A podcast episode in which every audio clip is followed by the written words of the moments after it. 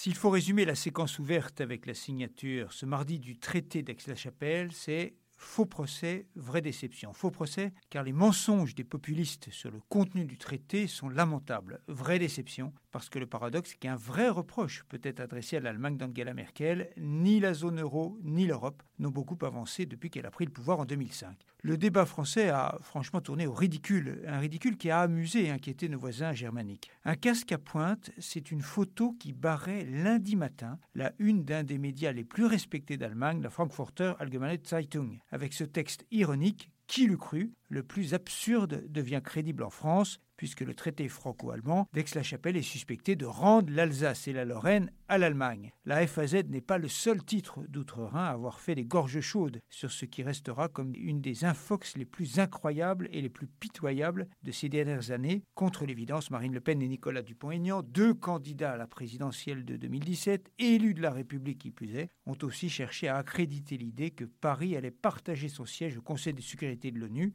C'est gros, plus ça passe. Le gouvernement, et plus particulièrement le Quai d'Orsay, est, disons-le, un peu responsable de ce qui s'est passé. Le texte commémorant le traité de l'Élysée de 1963 a été tardivement disponible et il n'a pas été accompagné dès l'origine des explications et des sous-titres qui auraient tué dans l'œuf ces élucubrations populistes. Car le principal paradoxe est justement celui-ci. La critique qui peut être adressée à cette copie est que la force de l'image d'Aix-la-Chapelle est inversement proportionnelle à la faiblesse de son fond. Le contenu est en deçà de ce qu'espérait Emmanuel Macron à la Sorbonne il y a 13 mois et certainement pas à la hauteur des ambitions que l'on peut attendre du couple franco-allemand. Angela Merkel n'a pas voulu ou n'a pas eu les coups des franges pour laisser un sillon européen décisif. Dès les premières euh, semaines de son quinquennat, Emmanuel Macron avait voulu prendre le contre-pied de François Hollande en mettant très haut la barre pour contraindre Berlin à bouger et pour enfin fixer un objectif à l'Europe pour les dix prochaines années. C'est la première fois, notez-le, c'est la première fois depuis 1957 qu'elle n'a pas d'objectif pour les dix prochaines années. Hélas, le très long accouchement de l'équipe Merkel 4 a eu raison des espoirs de Paris. Du coup, la vraie critique est peut-être formulée à l'endroit de la chancelière et lourde. L'Union aura finalement peu avancé pendant son long mandat de 18 ans à la tête de la CDU et de déjà 13 ans au fait du pouvoir. La quasi-absence de référence à l'euro dans le traité porte sa marque. Elle n'a jamais vraiment voulu choisir entre la zone euro et l'Union européenne à 27. Le rendez-vous d'Aix-la-Chapelle marque dès lors la fin d'une époque plutôt que le début d'une autre qui reste totalement à écrire.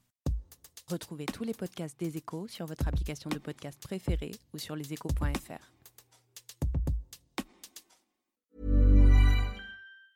Hi, I'm Daniel, founder of Pretty Litter. Did you know cats tend to hide symptoms of sickness and pain? I learned this the hard way after losing my cat, Gingy. So I created Pretty Litter, a health monitoring litter that helps detect early signs of illness by changing colors, saving you money and potentially your cat's life. Pretty Litter is veterinarian developed, and it's the easiest way to keep tabs on your fur baby's health right at home. Go to prettylitter.com and use code ACAST for 20% off your first order and a free cat toy. Terms and conditions apply. See site for details.